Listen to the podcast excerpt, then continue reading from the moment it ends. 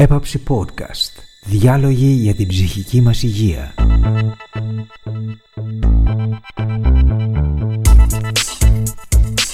Σε αυτό το επεισόδιο η Αγγελική Σπανού φιλοξενεί τη Μάιρα Παπαθανασοπούλου.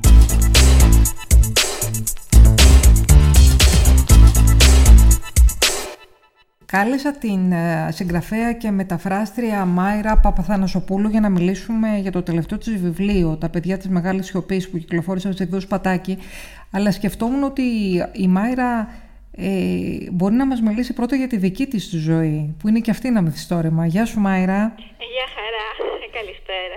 Ε, και δεν ξέρω, νομίζω ότι το, το προσωπικό βίωμα, μερικές, η αλήθεια της ζωής δηλαδή, είναι μερικές φορές πιο συνταρακτική ε, από οποιαδήποτε μυθοπλασία μπορεί να παράξει η φαντασία μας, έτσι δεν ναι. είναι; καλά, ναι. Καλά, μην φανταστείτε παιδιά, η δική μου ζωή δεν είναι και ιδιαίτερος συνταρακτική. Μια, μια normal ε, ζωή έχω, μάλλον την έχω φτιάξει έτσι ώστε να μην έχει κορυφώσεις και κατακριμνήσεις, να κινείται σε μια ευθεία, χωρίς ιδιαίτερες ε, συγκρούσεις, χωρίς εκπλήξεις, γιατί εμένα γενικώς δεν μου αρέσουν οι εκπλήξεις. Είμαι και άνθρωπος της ρουτίνας, της οικογένειας. Τέλος πάντων προσπαθώ να, να περιφρουρώ αυτά που μου έχει προσφέρει η ζωή, που πολλοί νομίζουν ότι είναι κακά, αλλά για μένα τελικά δεν είναι εμπόδια παρά προκλήσεις. Τουλάχιστον έτσι, έτσι έχω καταφέρει να φτιάξω τα πράγματα και, και κυρίως μιλώ για την ασθένεια που με ταλαιπωρεί, που ενδεχομένως έχει και κάποια κοινά στοιχεία με τον κεντρικό ήρωα του βιβλίου μου, ο οποίος είναι ένας ε, ανάπηρος, εκγενετής. Εγώ έχω μια αναπηρία η οποία λέγεται μυϊκή δυστροφία και είναι γονιδιακή. Ε, μια εκφυλιστική ασθένεια η οποία ξεκίνησε γύρω στα 28-29 περίπου όταν είχα γράψει τον Ιούδα ε, Φιλούς Υπέροχα που ήταν το πρώτο μου βιβλίο ε, και με, με τη μεγάλη του προβολή εκτέθηκα στα φώτα της δημοσιότητας αλλά ε, είχα αποφασίσει τότε που ήμουν μόλις 28 ετών να μην ε, αναφερθώ στο πρόβλημά μου δεν ξέρω, προσπαθούσα να περιφρορήσω λίγο την προσωπική μου ζωή. Εντάξει, βεβαίως αυτή η ασθένεια είναι εκφυλιστική, δεν μπορώ να κρύβομαι και πίσω από το δάχτυλό μου. Έχω φτάσει άλλωστε 56 και έχω αποδεχθεί όλες αυτές τις καταστάσεις. Ε, δεν έχω και αυτόν τον αρκισισμό και τη φιλαρέσκεια που είχα όταν ήμουν 28-29. Τα πράγματα έχουν κατασταλάξει. Νιώθω να πατάω γερά στα πόδια μου, αν και αυτός είναι ο εφημισμός του αιώνα. Βέβαια, δεν έχω καθόλου καλή ισορροπία αλλά τέλος πάντων έχω πνευματική και ψυχική ισορροπία που με έχουν βοηθήσει να αντεπεξέλθω σε όλες τις α, δυσκολίες της ζωής μου.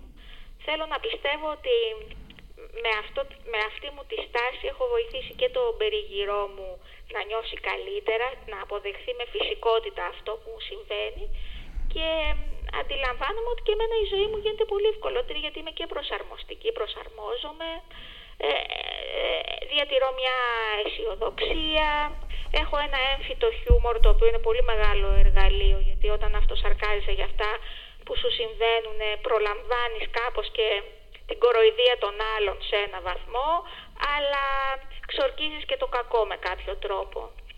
Ε, σε αντίθεση με τον καημένο τον ήρωα του βιβλίου μου, ο οποίος ως εκγενετής μονόχειρας σε μια σε ένα εμφυλιακό επαρχιακό μέρος, σε ένα ορεινό χωριό μάλλον της ε, Ελλάδας που ζούσε πολύ μεγάλες ε, εντάσεις ε, και κοροϊδία από τους συντοπίτες του με αποτέλεσμα η μητέρα του να τον στείλει στην, με το λεγόμενο παιδομάζωμα ή παιδοσόσμο, εγώ δεν εξετάζω αυτή την πολιτική σκοπιά, τον έστειλε στην Ανατολική Γερμανία για ένα καλύτερο μέλλον.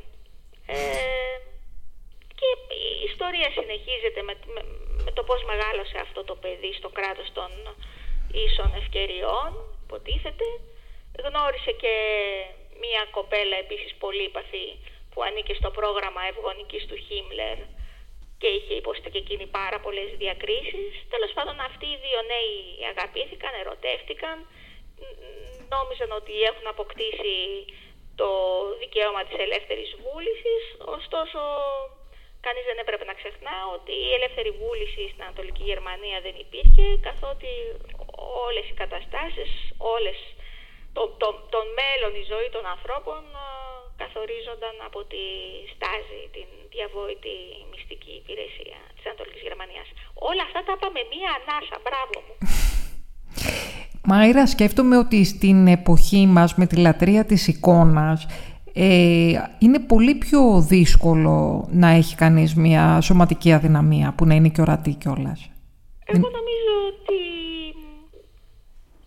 η λατρεία της εικόνας πάβει να είναι τόσο ε, δυνατή όσον αφορά την τελειότητα του σώματος καθώς βλέπουμε ότι το τελευταίο διάστημα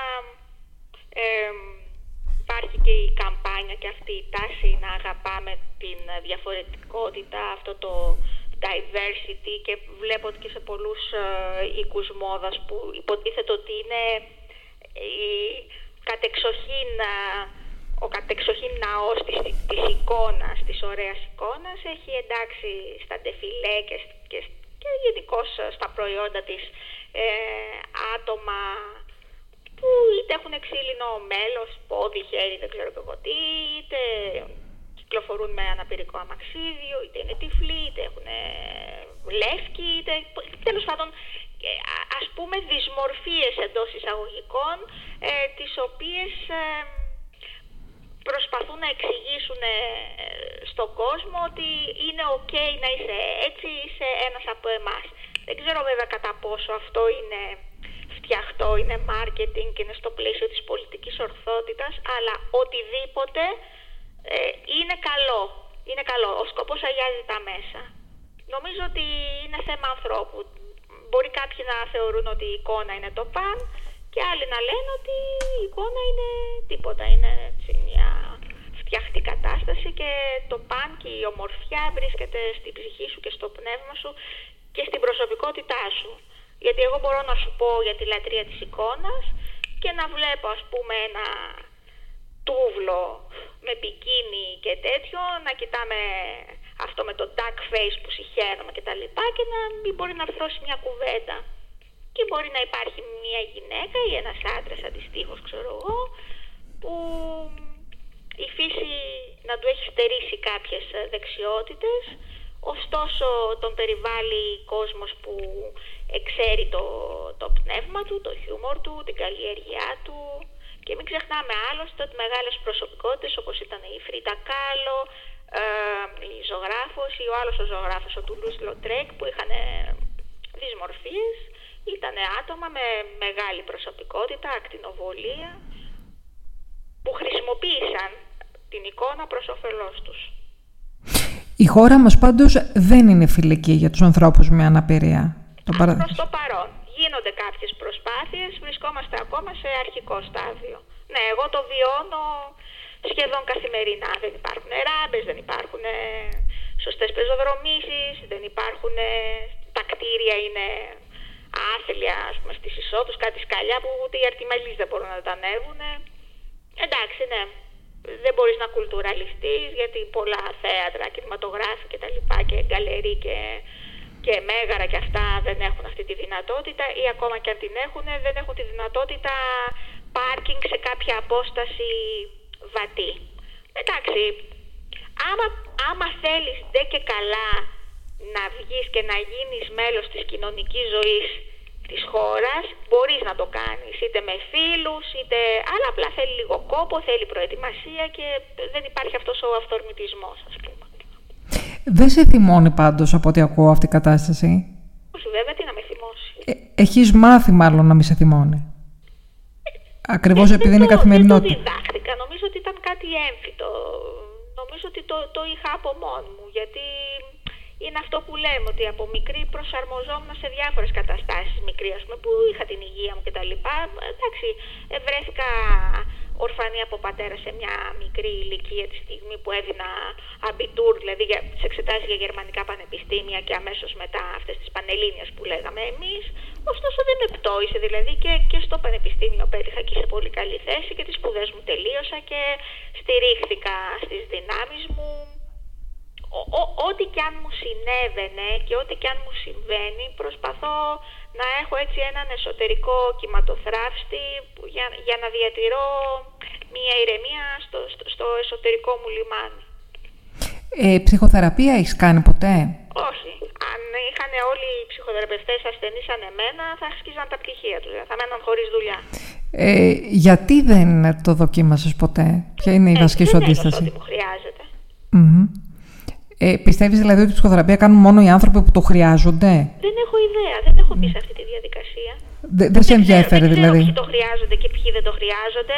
Αν κάποιοι το κάνουν για να πάρουν και μία γνώμη από κάποιον ουδέτερο για κάποιο τους πρόβλημα που δεν μπορούν να επιλύσουν οι ίδιοι και που οι φίλοι τους, ξέρω εγώ, ή το συγγενικό τους περιβάλλον, το οποίο είναι επηρεασμένο από την, τέλος πάντων, την κατάσταση που, που προβληματίζει αυτό το άτομο, δεν μπορούν να του δώσουν μια αντικειμενική συμβουλή.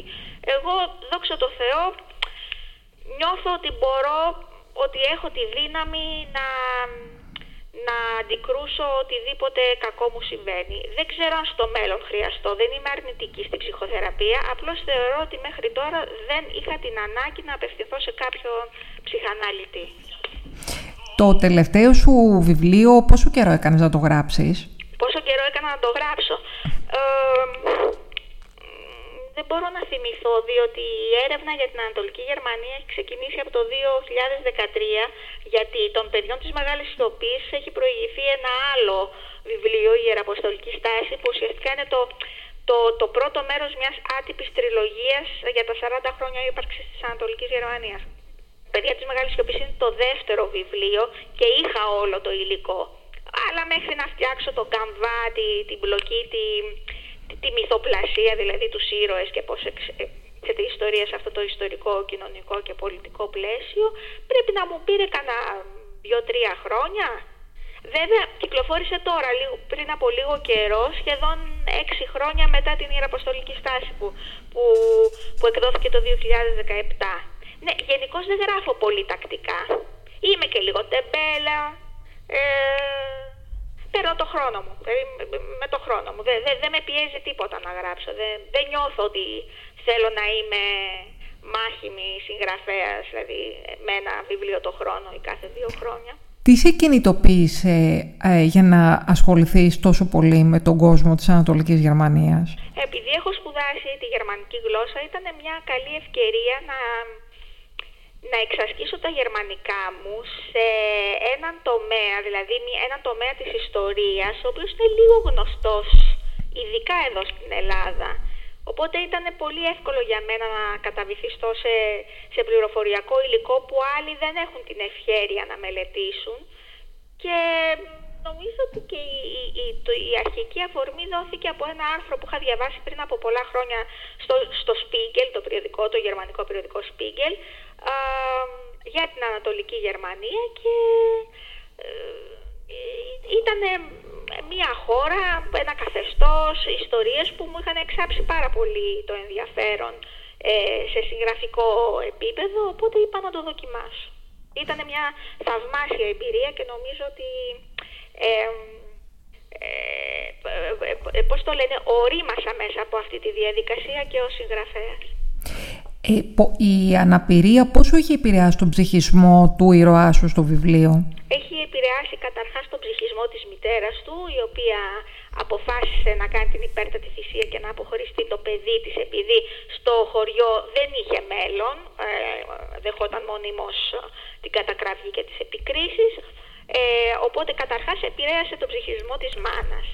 Κατά δεύτερον, επηρέασε φυσικά και τον ψυχισμό του παιδιού, ο οποίος ήταν μεν χαρισματικός ο ήρωας, ο Σταύρος, ωστόσο ε, πάντα του υπενθύμιζαν ότι ε, ναι, όσο έξυπνος κι αν είσαι, είσαι ανάπηρος, ας πούμε.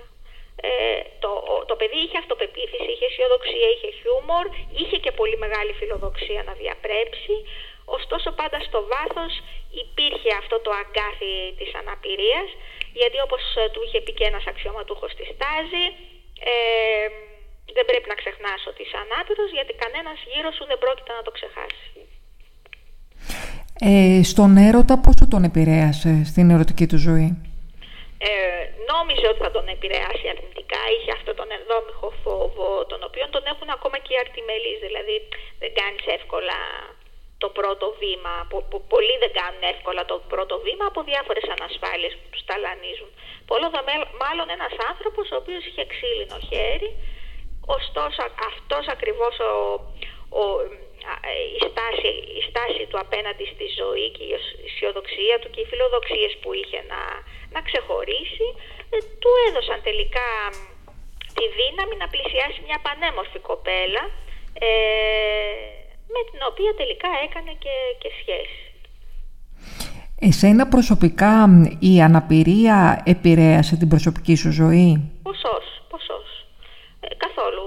Ε, καταρχάς είμαι ε, παντρεμένη με τον ίδιο άνθρωπο, ο οποίος με στηρίζει πάρα πολύ εδώ και σχεδόν 30 χρόνια. Τα παιδιά μου μεγαλώνουν σε ένα πολύ ωραίο οικογενειακό περιβάλλον με έντονη την ενσυναίσθηση και τον αλτρουισμό απέναντι στους άλλους ανθρώπους. Μπορώ να πω ότι καθ' όλη τη διάρκεια των ετών, ακόμα και τώρα, δέχομαι το φλερτ αρκετών ανδρών. Ε, ε, όχι, όχι, ε, καθόλου. Ίσα ίσα θεωρώ ότι αυτή η αναπηρία περίπου με έβαλε στο χάρτη ως ένα άτομο που αξίζει να το δουν παρά την αναπηρία του και να το προσεκίσουν και να νιώσουν θαυμασμό ε, για τον τρόπο με τον οποίο αντιμετωπίζουν. Είναι αυτό που είπα και νωρίτερα. Είναι η προσωπικότητα που μετρά. Εξάλλου αν κάποιος έχει δει ε, μια ταινία ισπανική που έπαιζε, πρωταγωνιστούσε ο ε, Χαβιέ Μπαρδέμ, ο οποίος ήταν τετραπληγικός. Πρόκειται για πραγματική ιστορία, λέγεται «Η θάλασσα μέσα μου». Και πραγματικά ο άνθρωπος κουνούσε μόνο το κεφάλι του ε, και έδινε έναν αγώνα να λήξει τη ζωή του με, με ευθανασία μέσω δικαστηρίου. Ε, και σε αυτόν τον αγώνα αρρωγή ήταν πολλές γυναίκες οι οποίες καταρχάς είχαν θελήσει να τον αποτρέψουν ζητώντας, τους, ζητώντας του να τον πατρευτούν χωρίς να είναι πλούσιος ή οτιδήποτε άλλο. Απλά και μόνο επειδή είχε μία πάρα πάρα πολύ ε, αστραποβόλα προσωπικότητα. Μάιρα, σε ευχαριστούμε πάρα πολύ για αυτή τη συζήτηση. Ε, εγώ ευχαριστώ.